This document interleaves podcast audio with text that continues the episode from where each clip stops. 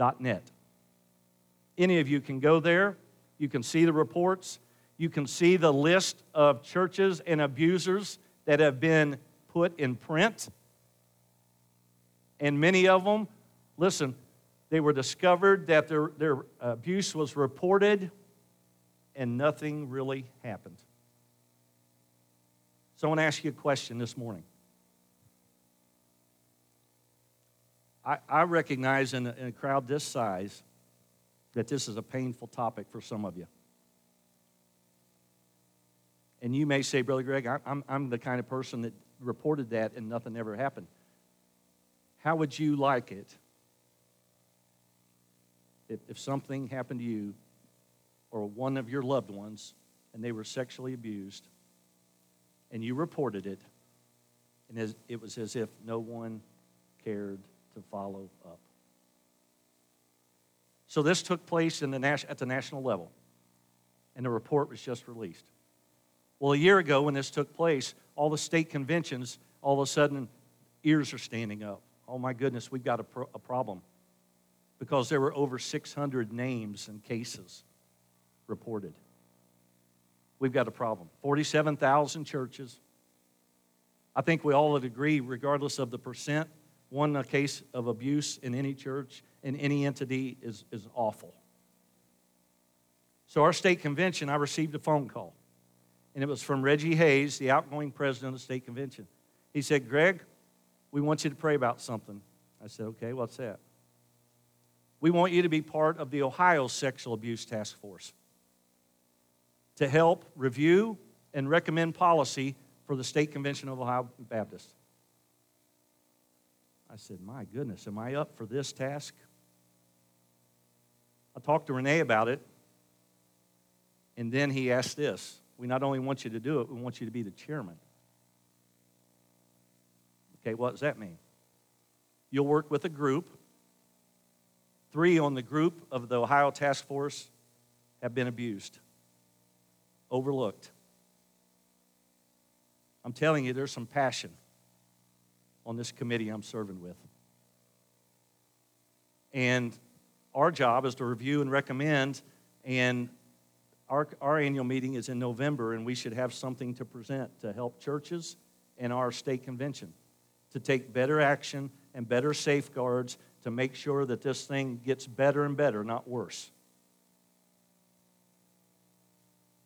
You know, when the report was released, it, it's extensive it's troubling and it's heartbreaking because it not only talks about uh, sexual abuse, it talks about inappropriate behavior from leadership in our convention.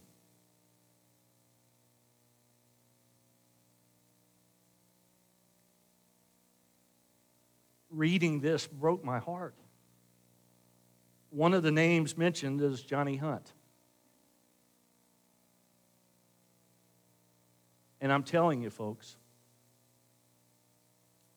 you say, what do you mean? Well, who's that, Brother Greg? It's somebody who's mentored me for 29 years as a pastor from a distance. But our prayer has to be with those who've suffered wrongly. And it's almost, listen, here's the, here's the, here's the picture that the world is going to hear from the media that social that, that Southern Baptists are trying to cover up. Well, I've got good news for you as of May 22nd and release of this 288 page document, it's not about covering anything up. It's about getting right before victims and a holy God. And a holy God. I was grieved by the findings. It provides details, and then it provides response. And it's almost as if leadership we, we've decided it, it, it, there's no validity to it. And abusers have been left trying to figure out what happened and where to get help on their own. And it simply should not be that way. Some of you saw this. Uh, we put out a joint statement in the state convention. Myself, Ray Humphrey is the president of the convention, and Jeremy Westbrook, who is the executive director. He's, he's the top dog. When the messengers of the SBC voted to conduct a third party investigation regarding sexual abuse, abuse in our convention, we knew the results could be disturbing. Ohio Baptists grieved with the rest of the Southern Baptist family, as well as a watching world, at the findings of the guidepost report. We especially grieve with survivors who may feel wounded afresh with the revelations of the report. Sexual abuse is not a barrier to the gospel, it is an attack on the gospel. The abuse of another person made in the image of God within the context of the local church is unthinkable. Uh, Director of Missions Phil Taylor wrote a very good response. He says, just as light dispels darkness, however, truth dispels deception. The guidepost report, while painful, is necessary to reform and healing.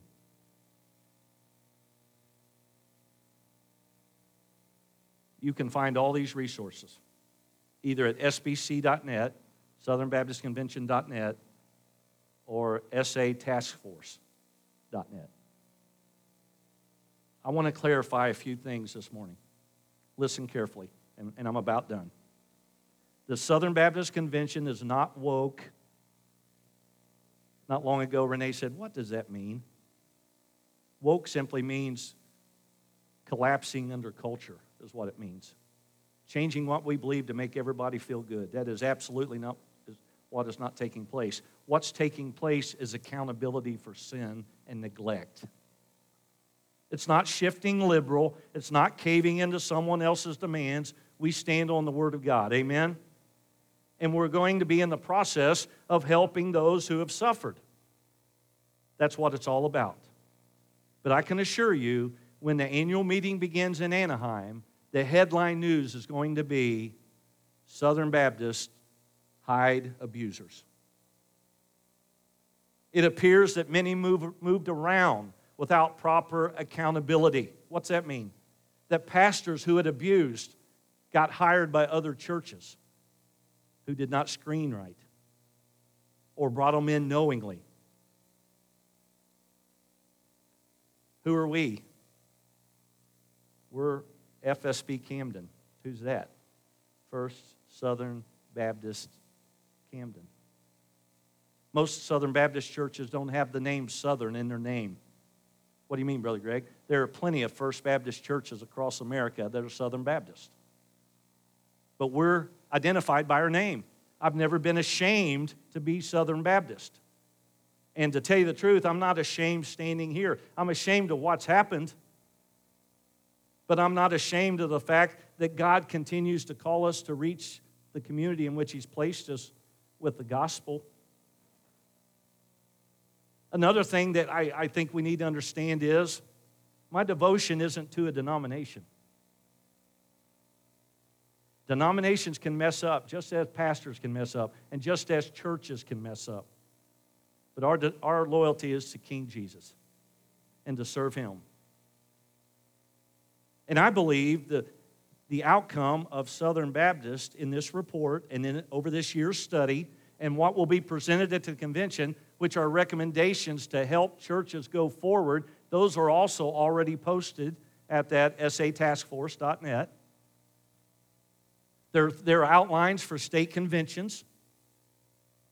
I believe the response is more of a David response, and that is acknowledging sin, saying, God help us, God help the victim, and help us go forward in growing to be more like you and further and further away from the awfulness of abuse.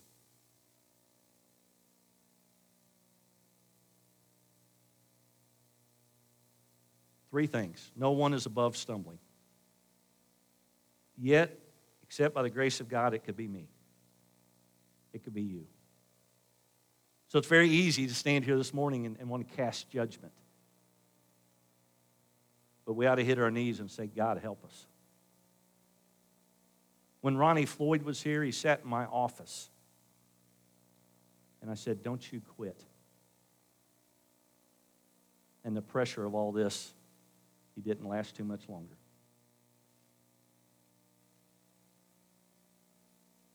Man, uh, no one is above stumbling. Number two, man, man was going to let you down from time to time. So my hero is not the denomination, it's not another preacher, it's King Jesus. And when I look back at life and the relationship with God, there have been many times I've let him down, but I tell you, I'm a satisfied customer in Jesus. He's been so good to us. And be reminded, he didn't come to build a denomination, he didn't come to build a church. He came to build his church. And that's the one that the gates of hell will not prevail. And I praise the Lord for it. So, in a couple weeks, uh, the week of the 13th, Southern Baptists will meet to see how they're going to respond to the findings, and they will, I believe, approve the recommendations overwhelmingly. Why? Because we want to take a David response. Lord, no excuses. It's us.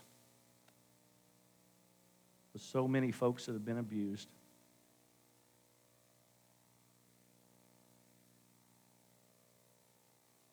What are we going to do? I believe God wants us to be a model of safe practice here. So, for that to happen, we're going to have to do some things differently. Quit whining every time somebody asks you for a background check.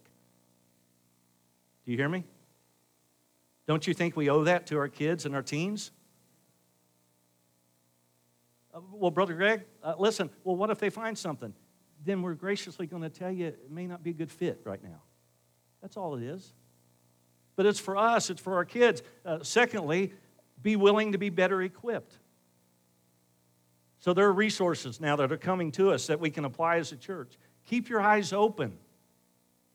Keep your eyes open. Keep each other accountable. And understand that as a church, full transparency is always the best road to go down.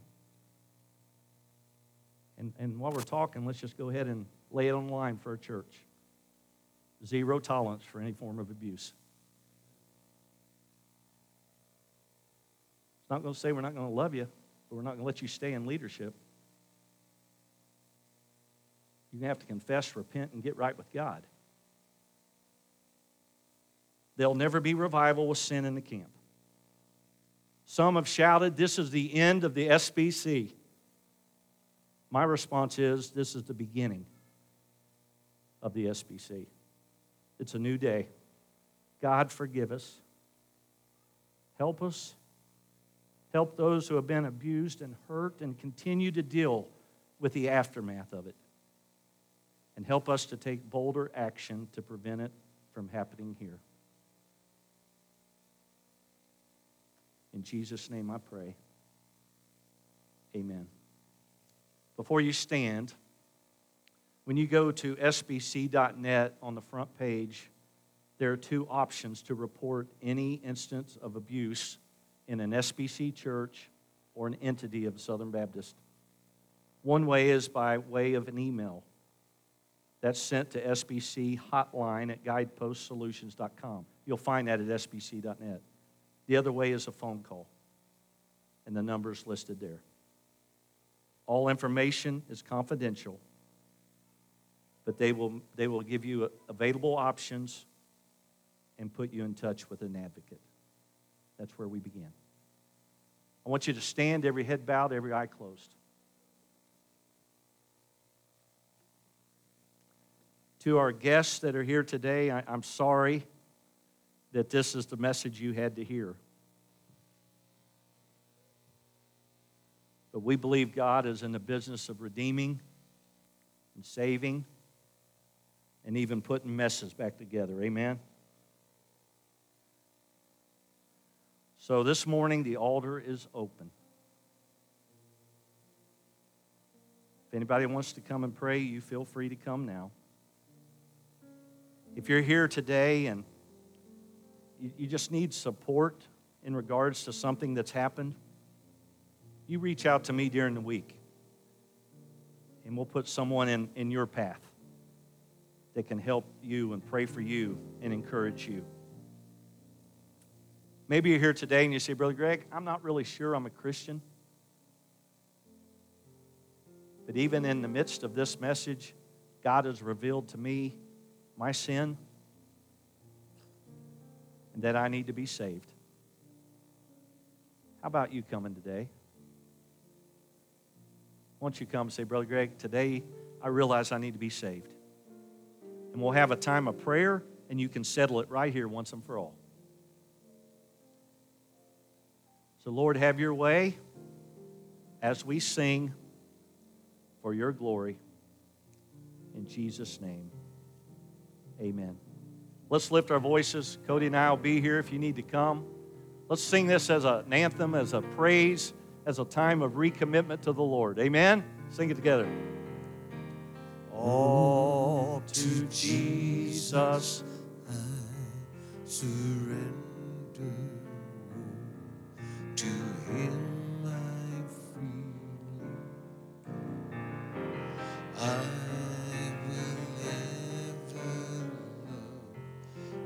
Trust Him His presence daily. I surrender. I surrender. Oh, To thee, my blessed Savior,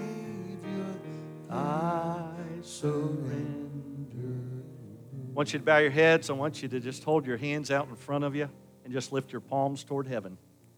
Okay, here's, here's the symbol of sacrifice to the Lord. Now, keep in mind, folks, sacrifice without obedience doesn't mean a whole lot. That's what Saul had to learn that obedience was better than sacrifice. So, with our palms open, we sing this chorus. We're singing, Dear God, help us to live for you, walk in obedience as we serve you and surrender our life to you. You ready? The chorus. I surrender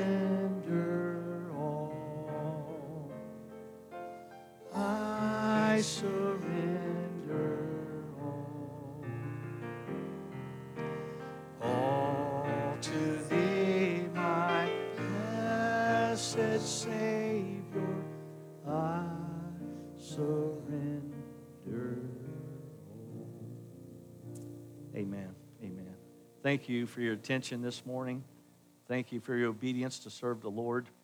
You know, one way we worship is through our giving. I know some of you are looking at the bulletin saying, man, our giving was down.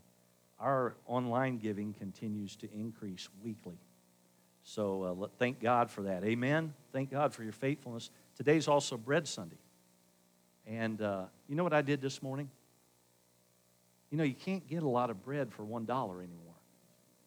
So I gave two. And uh, our pantry is in good shape, but where that dollar goes is directly helping uh, the food pantry. I see Levi Lovely out here. Is Bailey here? Levi, step in here. When was the baby born? What date? 26th. Uh, they already have one little girl, but now he's got a little boy. Look at him. He's in church. He's, he's telling Bailey, I want to get away from the house a little while. Amen. Let's, let's praise the Lord for new life, okay? Kathy, we continue to pray for Jay, so you pray for him and Bob as he's at home, Lindsay's dad, and uh, we're grateful for that. Amen. Yes, thank you for reminding me of that. Hey, we need some men. Uh, we need some men to find. Uh, well, Pam's going to be out there in case the ladies are coming to her. We need some men to help set up tables for tonight. Why? What happens at 6? He may be smiling right now. He'll be crying at 5 o'clock tonight, I can tell you that. But, uh, guys, uh, somebody lead the charge to the tables, okay? Make sure the kids get out of there first. Don't go in there and start setting them up with the kids in there. Once they're out, you take care of it, get the table set. We'll get Pam to pop over and she can say, I like it or move them, okay? So, is there anything else? To our guests, thank you for being here. And uh, hopefully we'll see you tonight, I think, maybe. All right, good, good. And uh, grateful to have our friends from Northridge. So, all right. Don Hall, come down here and lead us in prayer.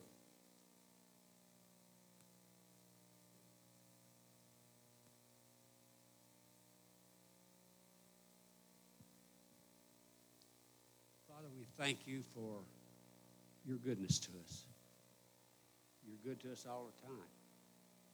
And we're not very good to you sometimes, and we ask for forgiveness for that. We just pray, Father, that you might go with us now and help us to be a light in our community, in our Jerusalem, and uh, that we might live a life not for our glory, but for yours. Go with us now and bring us back to your house safely. In Jesus' name I pray. Amen.